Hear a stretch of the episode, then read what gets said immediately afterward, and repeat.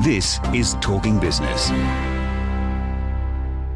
I'm joined now by Gavin Scholes, who is the CEO of 1300 Australia. G'day, Gavin. Good morning. How are you, Alan? Very well. Now, um, 1300 Australia owns or, or sells phone numbers. Um, uh, tell us a bit about the background of this business.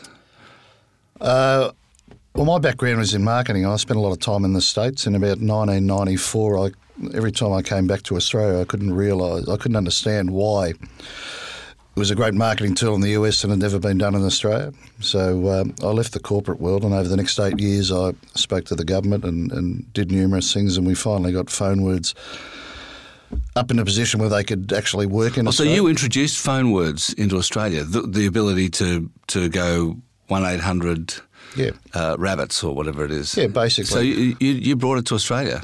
Yeah, so we already had it here in Australia, but because Australia at the time in the mid 90s was a dumping ground for any mobile phone keypad in this country, um, they couldn't be used because on one key, on number one, you'd have ABC, on the next phone, you'd have it on zero. So we had to standardise the international keypad, which took six years. And then basically to turn all the old phones out of the country and everything else. So in the process between 96 and 2004, we, uh, well, I worked on, um, myself and my wife worked on, it was a startup, worked on uh, doing all of that in the background, getting all that happening, and at the same time trying to get a joint venture up running with Telstra, which, uh, which eventually took uh, eight years. Right, but you did it with Telstra. Yeah, we, we, we, joined a, uh, a partnership and uh, we took phone words to the market in Australia in a big way. And that was with Telstra, but, with Telstra. but you ended up buying Telstra out. We bought Telstra out. So the relationship with Telstra started in March 2004. We uh, we bought Telstra out of the business in uh, November 2017. And how much did Telstra own at the time? uh, well, it was started off as a 50-50 JV, and at the end Telstra owned 85%. Oh, how come? we sold down. Well, we sold down a little bit. Oh, I see. Right. Uh, that, eight, that, eight, years actually cost a lot of money, Alan, to set that up. So. Yeah, right. No, you took some dough out. Oh, no, I get it. But um, uh, but then you put the money back right back in, of course, to buy them out. Yeah, we, we, we didn't um, we didn't take anything off the table. We uh, we had big plans for the phone word business. Telstra were a great partner, fantastic partner. Um, but we saw things a little bit differently moving forward. We wanted to move into areas such as uh, call recording, business analytics, artificial intelligence, all around compliance and everything that's required globally. Um, so we we introduced, we started building a product called Callin around um, four years ago, and that's now up and ro- up and operating in eleven different countries. Yeah, right. So we'll get onto that in a moment. But I just, um, I mean, when, when you it, it, you still look like you're in partnership with Telstra. If you go to the, your website, the one one three hundred phone words or whatever website one three hundred numbers. Uh, it's got Telstra livery on it. It's all Telstra's colours, and it looks like yeah, it looks look, like a Telstra website. The, the colours are, are a little bit different. Um, we uh, Telstra still remain our exclusive partner. Um, so they're an exclusive partner to us. So if Telstra market or sell phone words in the market, they do it through one three hundred Australia. Right. Um, so we, we, still have a very, very close relationship with Telstra. We just have no ownership involved. And do you um, do you only sell the words? You know, do you sell all the num all the one 1800 numbers, or just the words? We we. Um, look, basically, a customer will call us re a phone word. Um, in some cases, they can and can't afford it. In some cases, they don't need a phone word, depending on their line of business. But we can sell standard numbers, 1300 1800 and 13, or we, uh, we sell phone words. So if the customer does any marketing or advertising, we uh, we try and direct them into the into the phone word because it, it, helps their business. And what and what does it cost? What do you what do you charge for them? Oh, look, it varies. So you've only got a certain uh, pool of numbers that spell great words. Um, so if you look at pure words like one three hundred rental or one eight hundred finance, these are pure words that pure words that encapsulate an industry. So they're very very valuable. Um, so those words could be anything up to three or four thousand dollars a month, um, down to uh, to words that might be second or third generation of that word that might be anywhere from one hundred and fifty dollars a month. Right. So how much of that do you keep? How much of that do we keep? Yeah. Well, that's an, it, that's an interesting question. No, I'm just wondering whether whether because uh, uh, I take it you own these words. We right? we we uh, we've invested uh, oh, close to fifteen million dollars, probably more, in buying these numbers. Yeah. so then, if you own them all, does that is that money all yours, or do you then when you sell them is, Well, that, all, is that or do you have to pay Telstra? No, no, no. We don't. We don't have to pay. or- We don't have to pay Telstra. Telstra resell. So if they resell for us, Telstra obviously makes something out of it. But uh, if we sell directly to the customer, um, you know that, that goes towards supporting our infrastructure and everything else. Yes, we of employ course. around uh, forty-three people in Melbourne, or actually nationally. Um, so yeah, that goes to running the business. No, I'm just trying to get a sense of how the business works. What's the Yes, what's the so model? it's an annuity model. Um, most contracts are three years, um, and they're three years for the simple reason that once you get a phone word, they're not magic. They're not like any other marketing tool. Nothing's magic. You need to invest in it. You know, if you've got delivery vans, you need to actually start advertising on those mobile billboards and everything else. Um, so it runs for three years, and our average uh, contract length is well over fifty months. So you know, customers obviously uh, obviously like them. Yeah.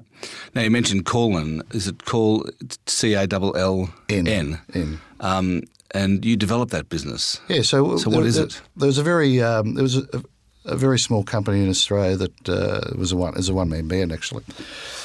We moved to a Telstra uh, phone system around six years ago. It Couldn't support call recording, so we started using this guy's product, and we um, we liked it, so we bought it. Um, we didn't pay a lot for it, but in the background we kept the founder on, who's still there as a head engineer, a guy by the name of Paul Johansson. Um, and we we actually went about um, scaling that business and building it out, and uh, and looking at what we could do differently um, to what some of the big guys in this space do. People like companies like Verint and Nice. I don't know if your listeners have heard them, but they they specialise in the top end on premise call recording and analytics. So we had to be smart. Um, so we went about building a product that uh, that anyone could use, whether they had five handsets in their office or whether they had five thousand.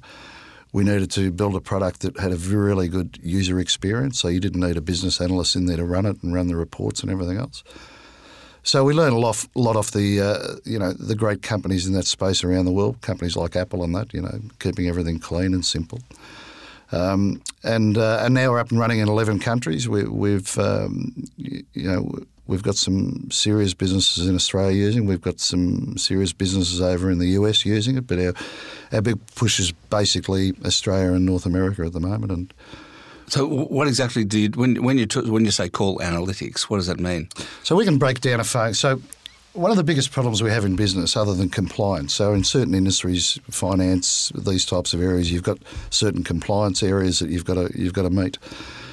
In a lot of cases, as recently shown with the Royal Commission, um, there's not a lot of businesses out there actually meeting their, compliance. Another area is PCI uh. So PCI redaction is basically it's law that if I give you my credit card over the phone, you're not allowed to know what those credit card numbers are. So it needs to be redacted out of that call recording.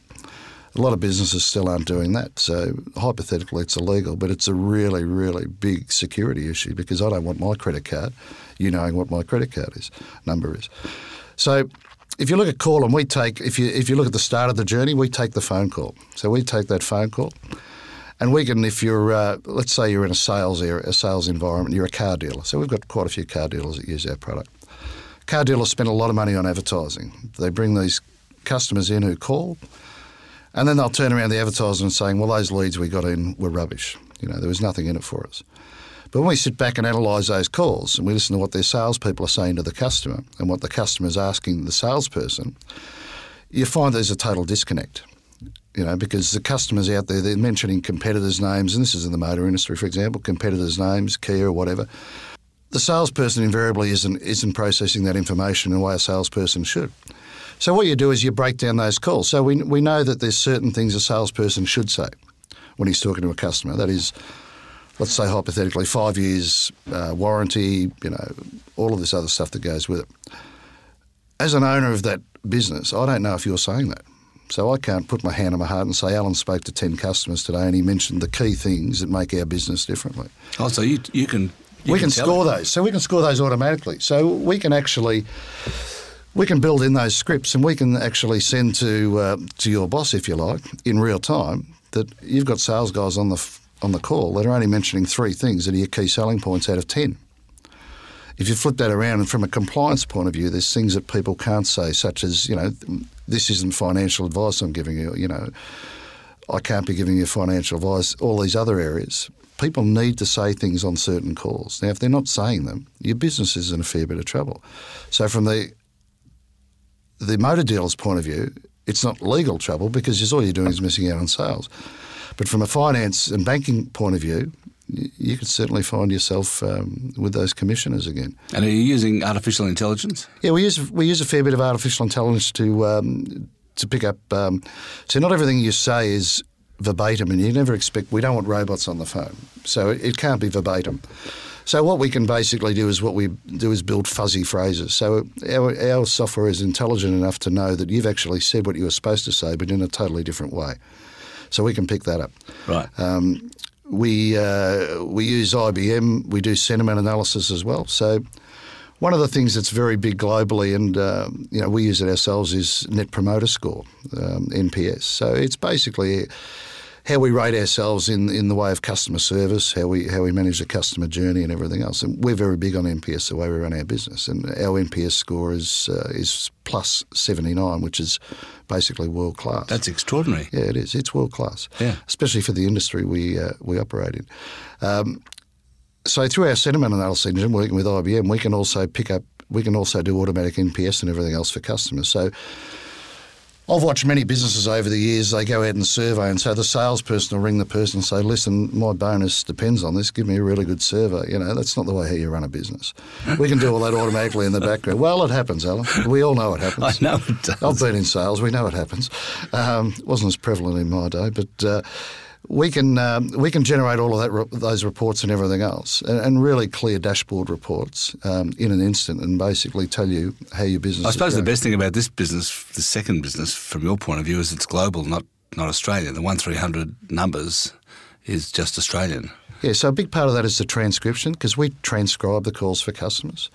Um, and, and part of that transcription journey is basically picking out all of those phrases as well. That's where our AI comes in and our BI, our business intelligence. Um, so at the moment we can do English. Uh, so we do North American because obviously their English is different to our English, and um, the UK. So English-speaking countries, um, French, Canadian, Spanish. Um, and we're currently in the process of working on with our partner in the US um, some of the Asian countries. You have to get uh, get China. You have to get Chinese. I don't think they want their calls recorded. They already have. yeah, well, I don't think we get to listen to them. I've been talking to Gavin Scholes, who's the CEO of 1300 Australia. Thanks very much, Gavin. My pleasure.